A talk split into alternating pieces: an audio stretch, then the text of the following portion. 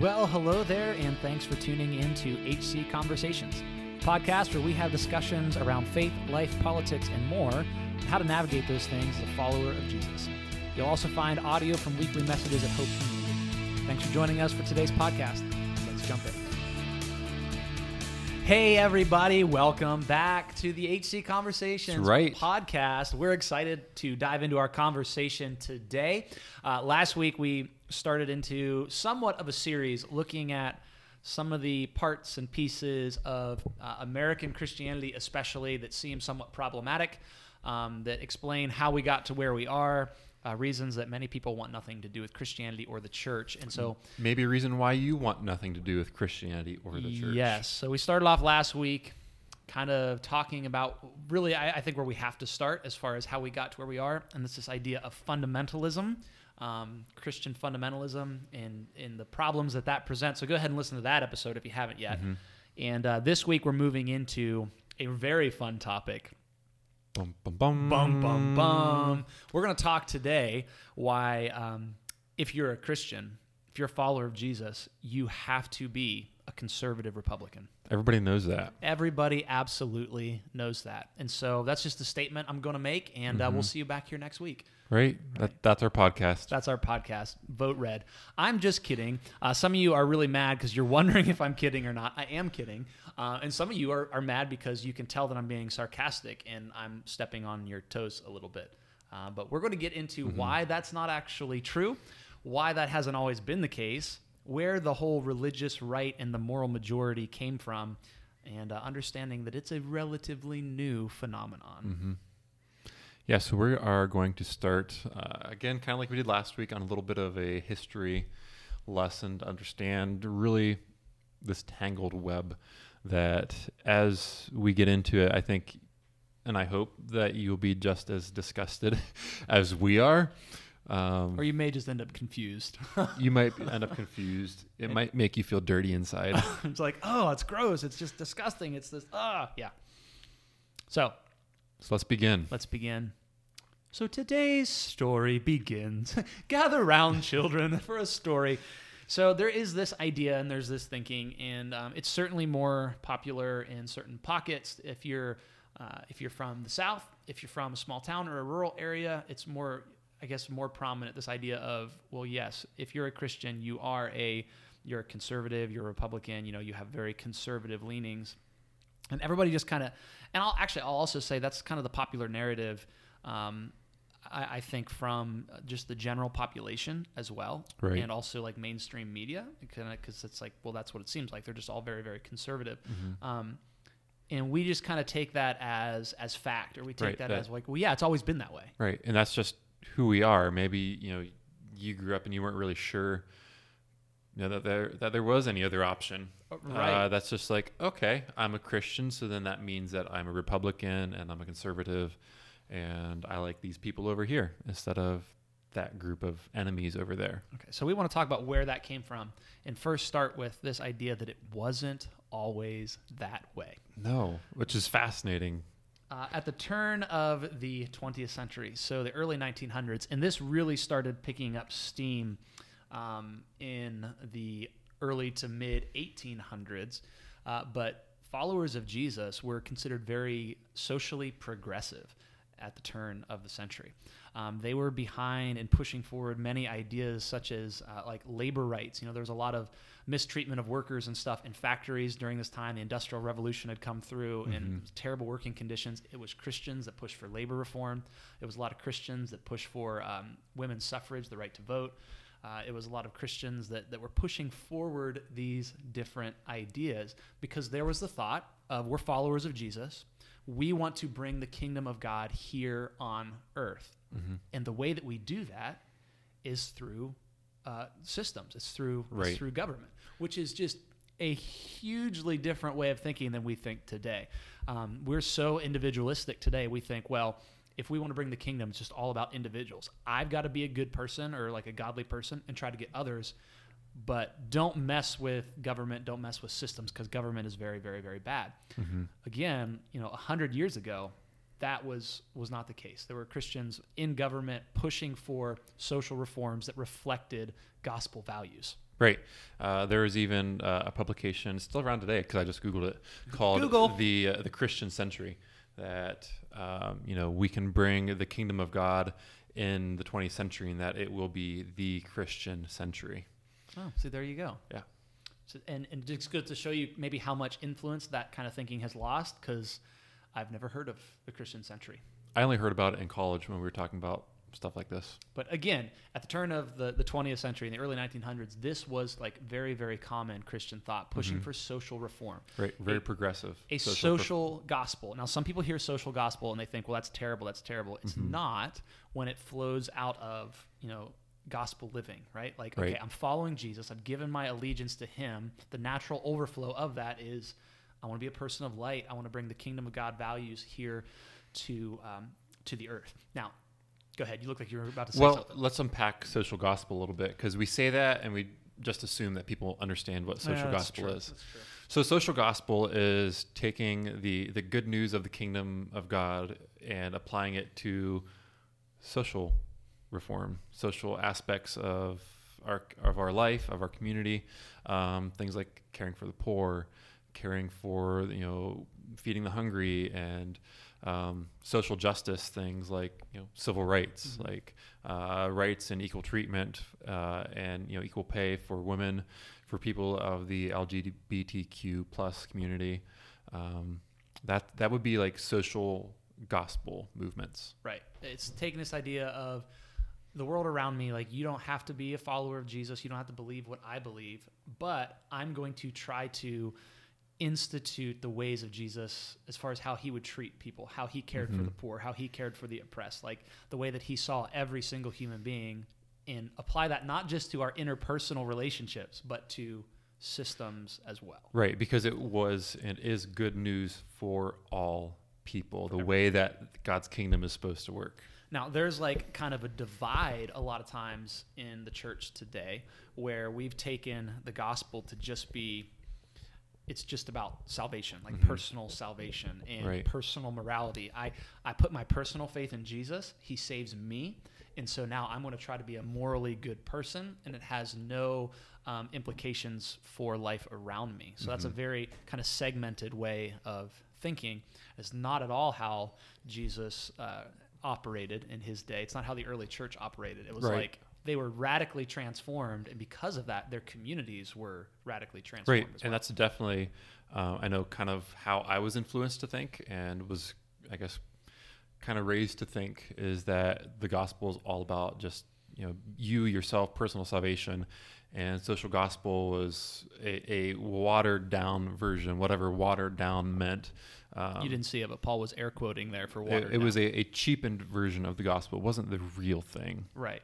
Yeah. So it, it's an oversimplification of the gospel to just say, okay, my faith is in Jesus, so I'll go to the good place and not the bad place. And now the rest of my life, I'll just try to be a good person. Mhm. Um, and unfortunately, that's how many, not only outside the church, but many in the church think, well, that's what Christianity Right. is. And that is part of it, but it's an incomplete picture of what the Right. good news of the kingdom of God is. Right. We're bringing the kingdom. So that is social gospel in a nutshell. It is an outflowing of a personal relationship with Jesus that wants me to influence every sphere of life using whatever means possible. Mm-hmm. Um, and so at the turn of the century, Christians were very much pushing for this kind of social reform. And actually, it went back even into the 1800s. Um, the, the push for um, the abolition of slavery, uh, things like prohibition were kind of driven out of this because alcoholism was rampant and tearing families apart. And so they're like, hey, we've, let, let's try to do something. Now, not necessarily everything they did was good, but there was a heart to we want you know the ways of Jesus to just saturate the world. And a person that was really big on this, as we kind of bring this back into the, the political sphere, was a guy that we talked about last week. Uh, so maybe this name will sound familiar William Jennings Bryan. Um, he was a, uh, a secretary of, I don't remember, just lost it. I want to say maybe State. state. Um, but also uh, just, a, just a politician. He was um, uh, big in the Democratic Party uh, in the late 1800s into the early 1900s. He actually ran as the, the Democratic uh, candidate for president a couple times and lost. However, his ideas stuck. So he ran in 1896. This is a long time ago. Um, and here is just just um, a quote from an article. And all these articles will be linked in the show notes. Um, so if you want to check these out, I would encourage you to do that. But but here's what we read: the campaign of '96. That's 1896 was a turning point for the Democrats. Bryan did as much as anyone to transform his party into the citadel of liberalism we identify with Franklin Delano Roosevelt and his ideological descendants. He would go on to make two more failed runs for president, that being Bryan, um, and played a major role in writing every party platform through 1912. Both Woodrow Wilson's progressivism and Roosevelt's New Deal carried Bryan's political DNA. He championed the direct election of senators, a graduated federal income tax, pure food and drug laws, federally insured bank deposits, a ban on corporate campaign contributions, regulation of the stock market, corporate income tax, the right to organize, and government ownership of the railroads. All of that from a very fundamental Christian Mm-hmm. was pushing for these kind of progressive political reforms. Now, if a Christian did that today, uh, pretty much every other like conservative Christian would say, "Well, you're not a real Christian. They you would can't they do would those be things." figuratively or maybe real, like physically crucified. Yeah, because just in general, I like Christians. A lot of Christians, I won't say all, um, but conservatives definitely don't necessarily see FDR as uh, in a great light with the New Deal. They think it was bad, and you can have your own opinion on that. But what's interesting is a lot of the ideas for that came from William Jennings Bryan. It came from this idea of I'm a follower of Jesus, and we want to see the world better. So I, I guess starting there is a really good place to understand. It's not all. It it hasn't all. Like Christians haven't always been conservatives. They were very much on the progressive uh, end of the spectrum. Mm-hmm. And then we get to what we talked about last week. All right, so last week we talked about uh, fundamentalism versus evangelicalism, and the evangelicals kind of you know, remained a little bit more active in the political realm, um, while the fundamentalists, uh, their tendency is to withdraw and uh, you know kind of stay out of you know the, the the political life and to wage war against the culture. But then all that changed in the was it 1970 yeah 1970s. Um, and uh, that's where we're going to go next. Right. So Christians had kind of gone into hiding for a while. Like we're just going to ignore the culture. But then something happened, and they thought, well, we've got to take political power once again. Right. You have the passage of Roe v. Wade, right? Right. That's that's really what started all this.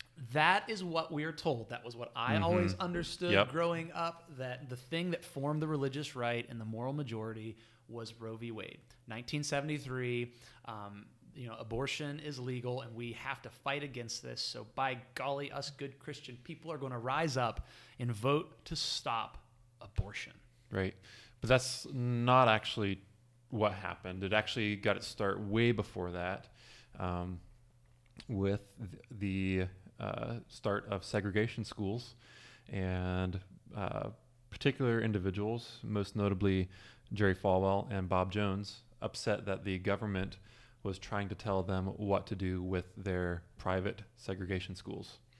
Um, Bob Jones University in 1970 received a letter by the IRS asking them if they um, you know, were desegregated, and they defiantly said, "No, we are not." No, we are not. Um, and so after this, you see uh, Bob Jones forced to segregate. Uh, you see private schools uh, again forced to segregate or desegregate, Desegregate. desegregate. Sorry, to desegregate. Um, and a lot of Southern uh, fundamentalists are very upset about this. Right. What what happened? Well, I mean, because this drug on for a while. That um, schools were like these private segregation academies were told, "Hey, you've got to integrate." Um, and Bob Jones was kind of like the final straw, Mhm. and uh, they were told, "You need to, you need to," and they were like, "We're not going to, we're not going to." And the IRS actually removed their tax exempt status as a religious school. And boy, oh boy, if that wasn't the proverbial straw that broke the camel's back. Yeah, it was. So, what happens then is that is really what ends up launching the moral majority in the religious right. As Paul said, uh, Jerry Falwell, Bob Jones, and others, the thing that really upset them, it was not Roe v. Wade, which came in 73. It was the government saying you cannot be a whites only school and be tax exempt. Mhm. Like we're, we're you're going to lose your tax exempt status. So either um, you either integrate or you, again you lose your tax Right. exempt. And so, in a way to try to figure out how to stop the government from, you know, telling them what to do, they needed the support of other evangelicals, other fundamentalists, and the way to get their support wasn't by saying, "Hey, the government is making us desegregate," but finding another issue that would touch on a nerve that struck uh, those people, and that nerve was the idea of family values that are uh, the moral decay uh, or the moral fabric of our society is unraveling because at this time uh, they were very against um, feminism. They were against Roe v. Wade and also gay rights. And so those were kind of the three things that they began to point out and to champion um, to rally people around, uh, you know, kind of government interfering with, with their segregation academies. right? And so for several years, this kind of small group of Christian, air quote, Christian leaders, fundamentalists, evangelicals, are trying to find that thing. What can we unite everyone around? Um, and they had a hard time finding it until they were able to kind of do okay. The, the world's or like our family values are falling apart. Abortion i- is is the, the big issue, and everyone began to rally around that. Um, I'm looking for a quote right now. So if you have anything that you want to Uh, add, I. I think I know what quote is it from the Politico article. Okay. Um, so until Roe v. Wade, uh, evangelicals considered or were considered to be indifferent to the subject of abortion. They considered it to be a Catholic issue. Um, but then in 1971, interestingly enough, delegates to the Southern Baptist Convention in St. Louis passed a resolution encouraging Southern Baptists to work for legislation that will allow the possibility of abortion under such conditions such as rape, incest, clear evidence of severe fatal deformity, and careful ascertained evidence of the likelihood of damage to the emotional, mental, and physical health of the mother. The conventionally hardly a readout of liberal values reaffirmed that position in 1974, one year after Roe versus Wade, and again in 1976. Okay, so that was the Southern Baptist Convention saying we it's not we're not concerned about it. Not that big of a deal. Like it's a private, personal decision. Um, another quote came down a few years later. Uh, so when the, it says when the Roe decision was handed down, W. A. Criswell, the Southern Baptist Convention's former president and pastor of First Baptist in Dallas, Texas, also one of the most famous fundamentalists of the 20th century, was pleased. And this is his quote. He said, "I've always felt that it was only after a child was born and had a life separate from its mother that it became an individual person." He said, "And it has always, therefore, seemed to me that what is best for the mother and for the future should be allowed."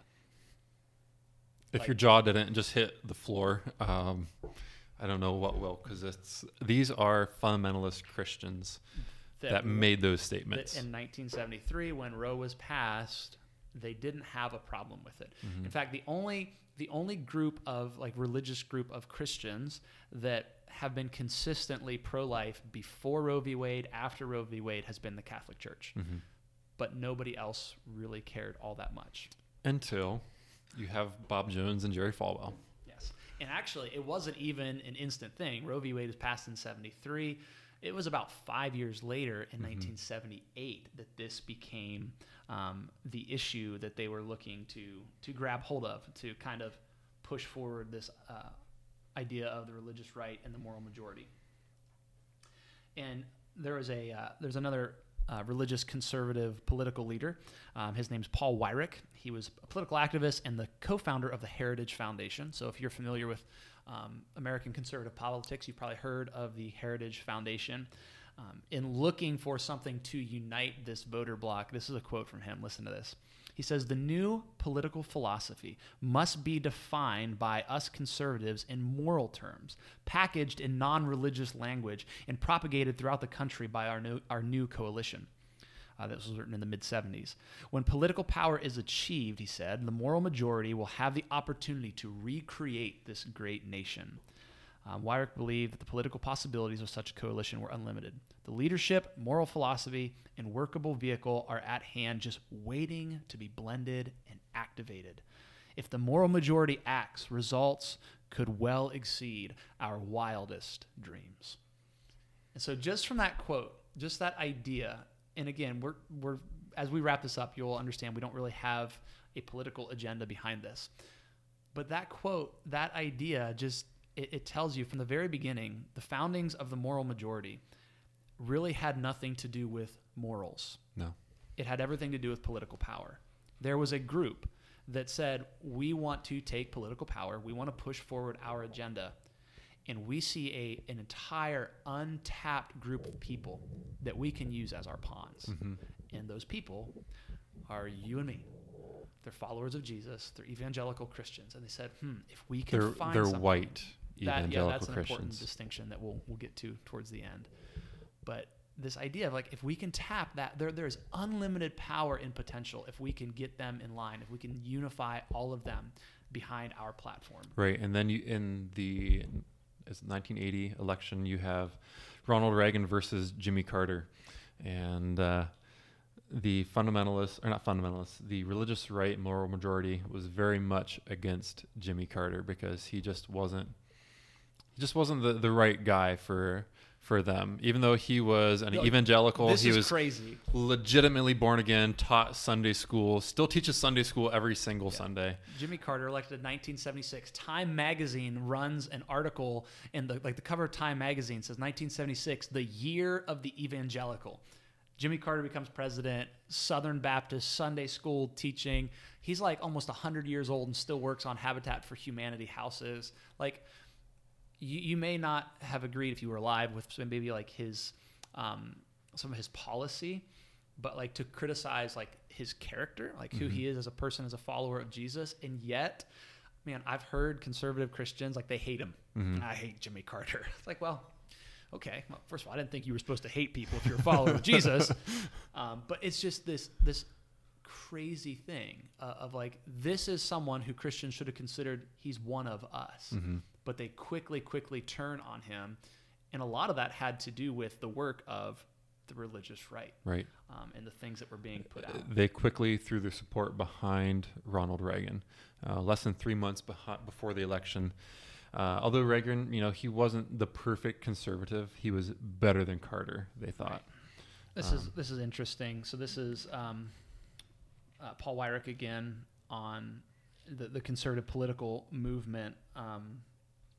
It says conservative political movement. Okay, which is why several years into President Jimmy Carter's term, he and other leaders um, of the religious right blamed the Democratic president for the IRS actions against segregated schools. So in other words, it's like okay, it's Jimmy Carter's fault that you know you're losing your tax exempt status because you want to remain segregated. even though the policy was actually mandated by Nixon. Uh, and Bob Jones University had lost its tax exemption a year before Carter was inaugurated as president. It didn't matter. He Mhm. became their fall guy, which is just crazy. Anyway, you were saying. I lost my train of Uh, I thought. know. I, I, I interrupted you. Yeah, I'm you sorry. did. But it's just but there's just this idea of we found the person that we are going to blame. And so let's direct that. And so we're, we're, looking to push this kind of agenda. And again, 1978 was a big year. Uh, this is five years after Roe v. Wade. Um, and so this is a time when the the steam and the momentum against abortion um, is is starting to build as far as religious uh, people in the country go, and just the, the general population as well. And so, in 1978, there were a couple of, um, I believe, House of Representative seats, um, or the Senate seats actually, where pro-life candidates won. And so now the religious right starts to see, oh, this is a thing that we can really tap into and everything, as you were saying, kind of came to a head in 1980, Mhm. like when, when Reagan was first elected. Now, interestingly enough, uh, Ronald Reagan signed uh, into law uh, when he was governor of California in 1967 the most liberal abortion bill in the country. Right. So again, just the, the picture between Reagan and Carter. Carter Mhm. is the Southern Baptist Sunday school teaching, born again Christian. Ronald Reagan. I'm not trying to to, to knock him. Um, a lot of historians say he was, he was a pretty good president, right? A lot of good stuff happened. But in terms of like how Christians view presidents, Reagan was, like you just said, signed into to law one of the most uh, liberal abortion bills.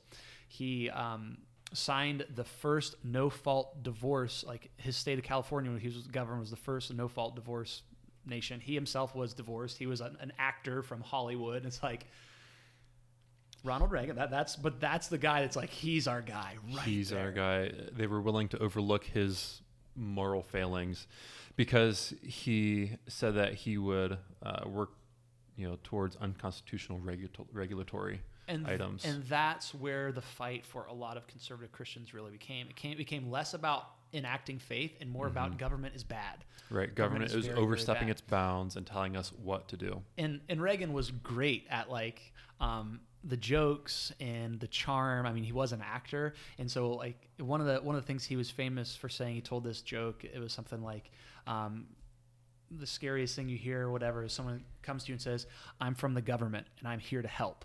Like this idea that no, the government never helps anything. Now you hold that in comparison to progressive Christians in in the early 1900s that say, no, we want to use government to help bring the ways of Jesus. And now fast forward 60, 70 years and government is very, very, very bad. The goal is to have as little of that as possible. And if you have that political view, that's fine but don't blend that with Christianity. Don't Right. say that you have to have that political view to be a follower of Jesus. Mm-hmm. And the the ironic and the I guess sad sad thing is that while those of the moral majority wanted a you know less government interference, they they didn't really. They wanted it as long as it benefited them and their political ideologies. Um, and it really wasn't necessarily about the kingdom of God. It was more about what made life easy for them. And I think we see a lot of that still today for the religious right, the moral majority. Right. Um, it's not about necessarily helping the most people, but it's about making life easy for me. Well, let's just, I mean, just look at that across. It doesn't matter really if you're a person of faith or not. M- The vast majority of people in America go to the voting booth with this in mind who's going to do the most good for me? Right? Like which which party, which candidate is going to make make my life better, put more money in my pocket, protect my rights. It's like that's how we approach things. Like it's a self-centered way of thinking. Um, and Christians do the same thing. Like, Right. what's going to be better for me? What's going to be better for other Christians? What's going to be better for, uh, like me, my tribe, people that look like me, think like me? You know, what's going to, what's going to take less taxes out of my pocket? All of these things. Um, when I mean, the call of a follower of Jesus is, wait, it's not about me. No. It's about you. And and again, this is where faith has become so hyper individualized in America and Western thinking in general that we don't think about how it affects other things because we know in our personal lives, like everyone's like, well, yeah, I'm a Christian. I'm supposed to think of others before Mhm. myself. But somehow we draw this weird line that when it's my personal life, I think of others before myself. But when it's like anything else, Right. when it's how I view the world, when it's how I view politics, I don't think of others before myself. Mhm. Yeah, it's all about all about me and mine, and making life easy for for me and the people closest to me. So just kind of finishing up on the 1980 election. I know we're going through a lot of information. There's way, way, way more that we can go into, um, but we're just trying to give you a snapshot of this. Uh, and so th- this is this is interesting. If I can find it. See, right now what I'm doing is I'm stalling to, to find the the part of the article that I'm looking for. Okay. Oh, okay. So here we go. Um, 1980, Ronald Reagan becomes um, becomes president, wins wins the election, and Jerry Falwell, um, who is one of the big time leaders of the religious right. Uh, it says he was often fond of quoting this Harris poll that suggested that Carter would have won the popular vote by a margin of 1% had it not been for the religious right. And here's what Falwell says I knew that I would have some impact on national elections, but I had no idea it would be this great. In other words, just this idea of it was the mobilization of the religious right, the moral majority, that led to, uh, you know, the election of Ronald Reagan and a lot of conservative political thinking today, a lot of the way that Christians vote and think today. But what we need to understand is this only goes back to about 1980, the mid 70s. So this is not like Christians have always voted this way. Right. Um, and it goes it goes back to not what we've been told it goes back to. it goes back to racist Southern fundamentalists. fundamentalists saying, "Leave us alone. You can't make us uh, desegregate," hmm and them not liking the federal government coming in and saying, which by the way was a very gospel centered idea that says no we can you need to desegregate like pushing back against that and Mm-hmm. Right. that's where it had its its roots because if they can come in and tell us to desegregate they can tell us to do whatever Right. and There's no would be bad. end to what the government can make you do. but selling segregation to an entire nation of Christians was a hard sell. So it was what can we rally them around? Well, the family's fallen apart and abortion is bad. And it's at that time that you hear, you know, James Dobson's on the radio with Focus on the Family just railing against the moral decay of America. Right. And it's all about family values. and um, other other Christian leaders at this time, like it's all the same language, and so you're hearing that all the time. You're hearing that in your churches because hey, here's these resources that you can. Here's a voter guide. here's Oh, voter oh, all the. Democrats didn't answer. Yeah, um, and, and so then when you get to the 1980 election, there's this momentum moving forward that says, "I'm a Christian. This is how I have to vote," and that seems like it's continued and it's actually worsened each and every year. Mm-hmm. Um, so much so that when it comes to election time, Christians aren't.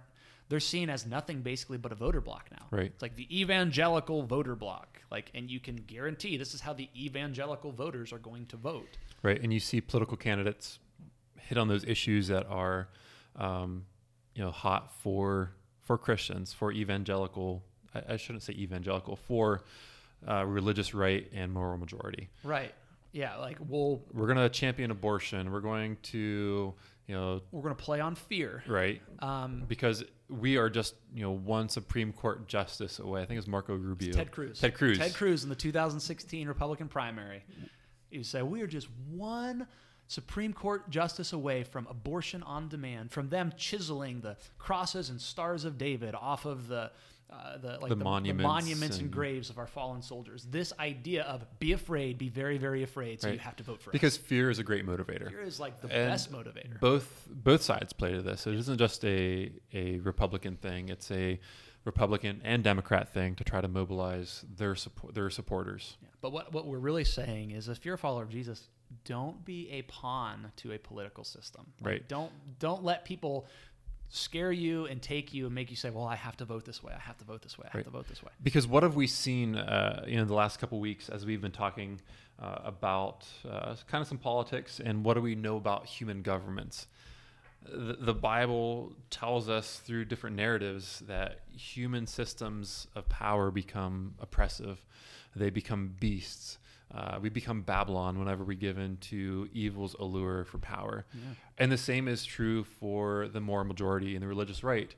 They have given into religious or to evil's allure for power and what has happened Yeah. in the meantime. People have been trampled and been dehumanized along the way. And especially, it, it never fails that when those who are oppressed gain power, they end up usually becoming the oppressor themselves. Mhm. And there's this idea that motivates the moral majority, the religious right, of I mean, you heard it, heard it in some of those quotes. We, if we can harness this power, if we can get to a position of power, if we can get Christians and the religious right and the moral majority to have this place of influence and power, then we can do these things.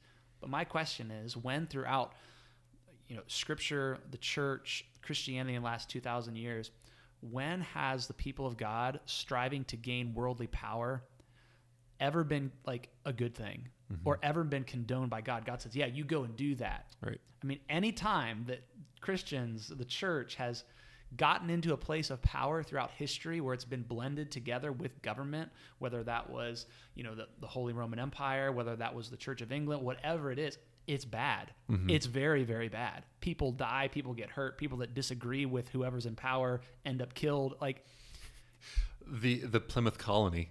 Yeah It was a theocracy and it was bad. Yeah, really bad. It was Just really, dive really into bad. history. And so this idea by Christians, perpetrated kind of by the religious right, of the way the way that we bring the kingdom of God is by seizing worldly power. Mm-hmm. It is so false to the way of Jesus, Right. who shows us no, the way that you bring the, the kingdom of God is by giving up your power, by by using your authority not for yourself, not to gain power, but for the sake of the oppressed and the hurting and the broken.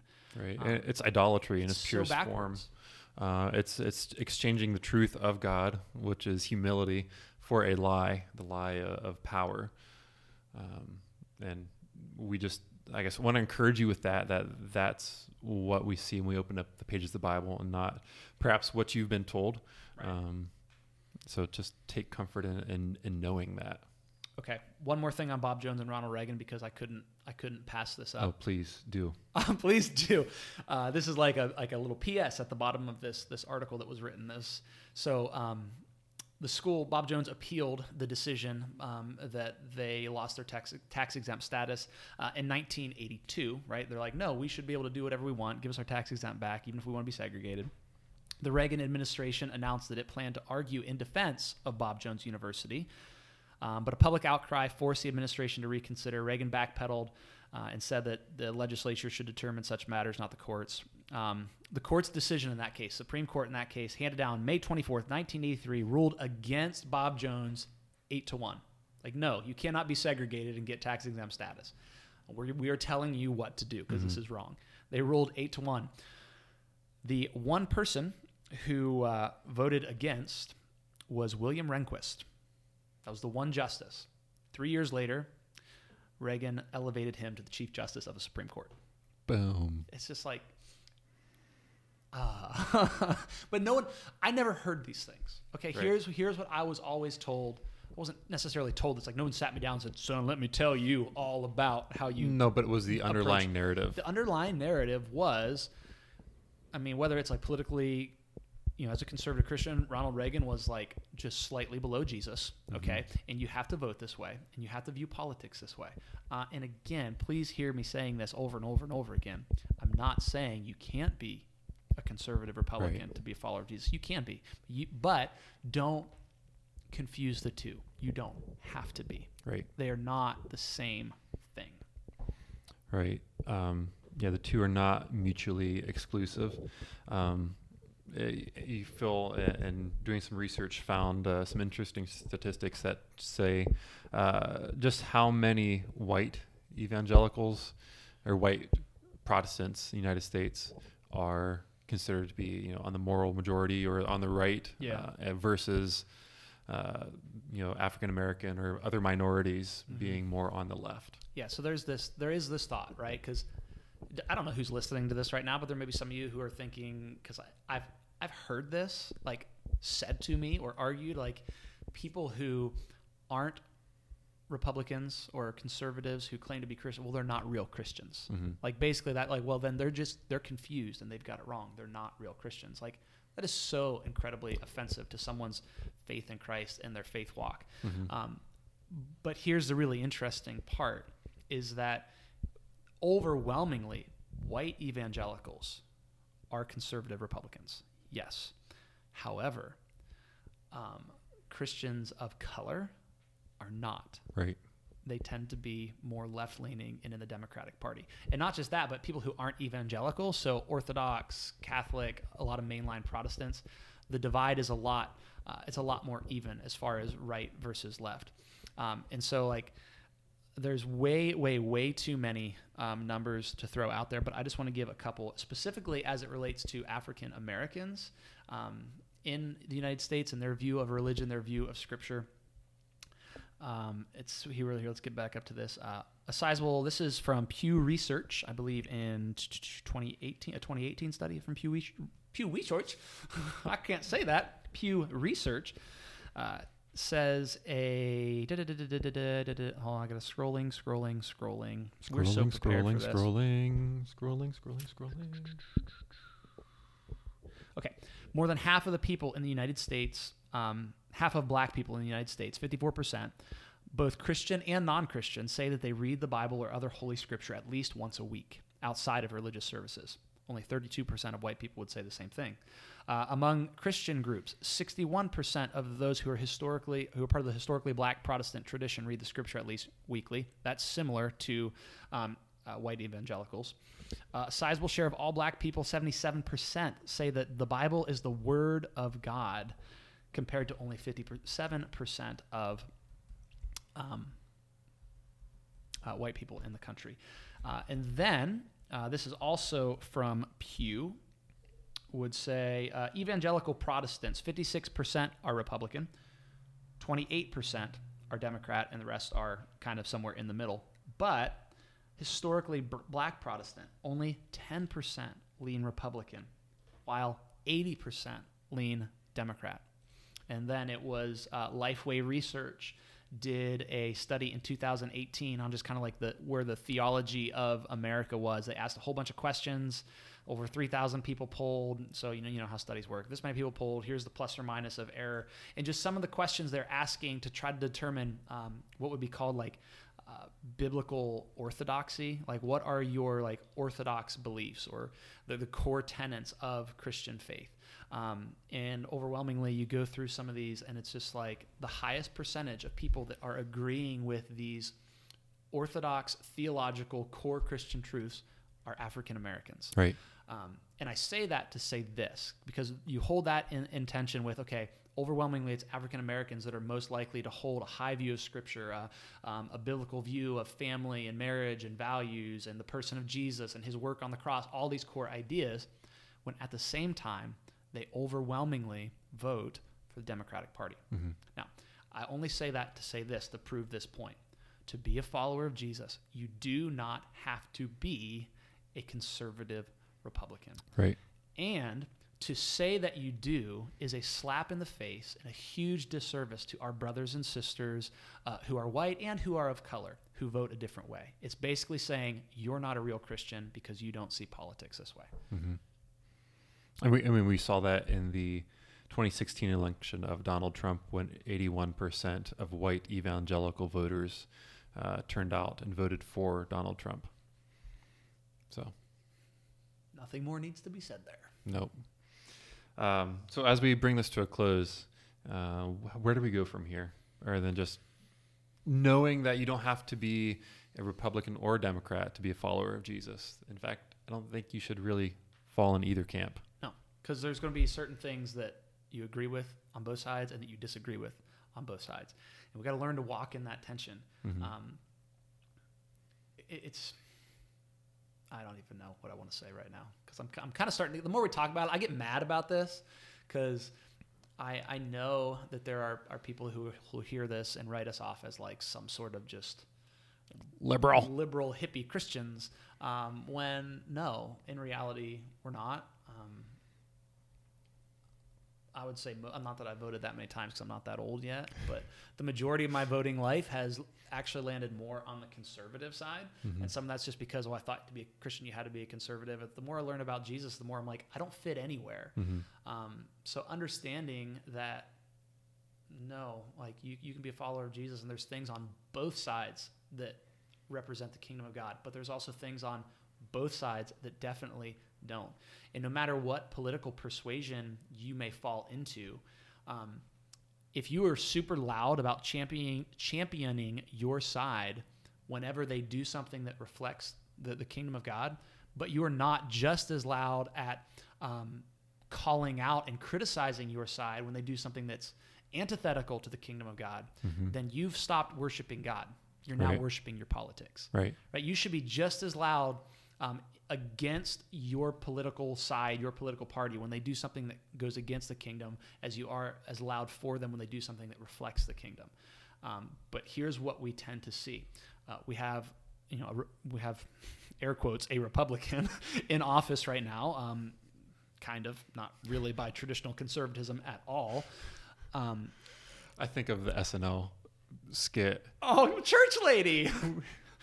Tonight we have two two people. We have Hillary Clinton, and the other is a godless liberal Democrat. right yeah but anyway so i hear i hear a lot of um, conservative christians that are all about pushing trump forward for all the great things that he's doing but then they're silent against all the things that he does and says that are against the kingdom of god Right. at the same time um, i hear a lot of progressive christians just criticizing this administration like crazy and not ever pointing out anything good that happens. Flip that back to when Obama was was our president. Mm-hmm. One side was like, "Well, he's awesome, and he's amazing," and never point at anything that goes against the kingdom of God.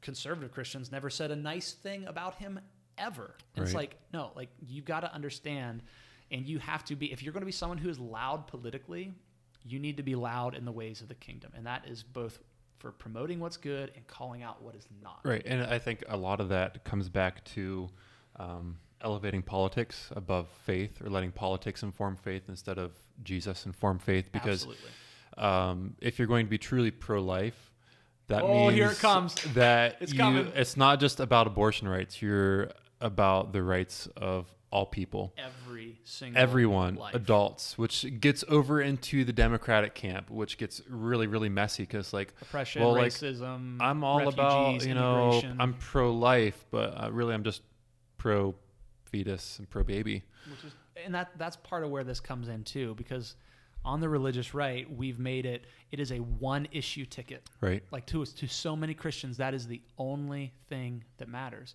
Meanwhile, our brothers and sisters who have the opposite political perspective, who are more liberally leaning, are going, "But what about all these other issues?" Right. But we're pro-life too. But you know what? They have so much in common with those on on the right, just in terms of okay, let's let's set politics aside for a second. Let's talk about faith. What are the things that we all agree on? And they, those two have so much in common. But yet, because of politics, we have decided to to alienate those things in favor of our politics. I don't I don't have this this quote or this statistic in front of me, but when you just said that, it reminded me there was a study that was done of like people with different political views versus people of different faith views, and like they, they ask a series of questions. Basically, what was determined was I'm more likely to um, be able to get along and to uh, have a conversation, to like whatever, to have a relationship with someone who shares the same political view as I do, but a different faith view than I am to be able to have a good relationship with someone that I share the same faith view but a different political view. Mm-hmm. Like that is no as as Christians, if somebody else is a brother or sister in Christ, that trumps everything else. Right. You have far more in common with them than you know, whether they're a Republican or a Democrat. So let's remember that. Let's keep that uh, central instead of trying to. Phil's looking for a quote. I am. Instead of trying to, um, you know, draw hard lines and alienate people. So this is on uh, uh, because a lot of the religious right comes down to the issue of pro-life. And by the way, before you criticize us, both of us are extremely pro-life, um, and we would say so in the sense of every single life. Right. Right? I won't speak for Paul, but No, I. You're. You this can. is going to make a lot of people mad. But like for me, I, I am I am pro-life. We should do everything. Both to sides of the aisle, Every pro-life. single life. But that also means. Uh, if we're talking abortion, I'm, I'm pro for the mother and understanding that abortion rates go up when poverty is up. So maybe we should talk about addressing poverty. Ooh. I know, I know. Come on, you That can't go there, I'm pro-immigrant and pro-refugee. I don't because think you're a white. here to attack You're a white us. male Christian, Phil. You can't talk about stuff like that. I, I actually am pretty much against, like, entirely against the death penalty now because I'm like, wait a minute, we can't just go killing people because that's that's a life. I mean, I am. I'm like basically a pacifist, okay? Unless it means saving more life. Because it's like, wait, if I'm to be pro-life, I've got to be pro-life. I can't. Yeah, be you gotta be some lives. consistent. You I've got to can't be, be- consistent. right. But anyway, so on that topic, this is from the Lifeway research. One of the questions, like they said, you know, this statement: abortion is a sin. The group, the, the, the racial group that was most likely to agree with that, African Americans are 61% more likely to agree than Asian Americans, Hispanics, and whites by about 10%. percent mm-hmm. And so, it's like, that just. But, but then people are like, but wait, wait, wait, wait, wait, wait, wait, wait, wait. How can they vote for the Democratic Party then? Well, because they're looking at more than just one issue. And again, it just keeps coming back to the same idea. Separate your politics and Jesus. Mm-hmm. Like see Jesus first, see faith first, and then try to find your way through your through your politics and how we engage in, in a culture that is, you know, it's a it's a republic and we got to vote and people aren't perfect. But don't, because what we tend to do is I'm going to take my political leaning first and I'm going to try to cram Jesus into that. Mm-hmm. It doesn't work. No, and that's idolatry. It is. and uh, just read uh, the Bible, and just see what happens whenever people elevate.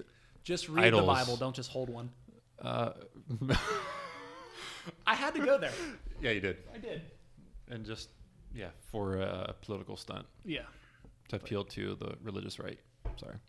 All right, I think we need to wrap we up. We need to wrap it up. So at the end of the day, here here's what it is. Summary statements. You can be a conservative, you can be progressive, you can be a Republican, you can be a Democrat, you can be a libertarian, you can be all kinds of political things and be a follower of Jesus. Mm-hmm. But be a follower of Jesus first. right. And there was something else that I was going to wrap up with, but I don't remember what it was. Oh, the other thing was don't be a pawn. Don't be Mm-hmm. a political pawn. Do do some research and know the roots of some of these movements, Right. um, because it's not what you think it is. Um, you know, the the religious right, moral majority, isn't really about morality. It was, it has its roots in racism. Uh, so be aware of that. Call it out, um, because as followers of Jesus, we can't stand for that. Right. So I think we're putting our, we're, we're I think we're wrapping it up. Wrapping Thanks it for up. listening once again, for putting up with our ramblings. Uh, ramblings and kind of rantings, and there was so much information we really didn't know how to boil it down well. So this is what you got. Right. We didn't even touch on the fact uh, that America is a, a Christian nation. Oh yeah, we were supposed. We're to to come back to that gonna another come back to that. another- another episode. Yeah. Um, so come back, So you like, no, not like, click subscribe, and leave us a rating review. share this uh, on your social media share it. channels. Let people know. Yeah. So Bye everybody. see ya.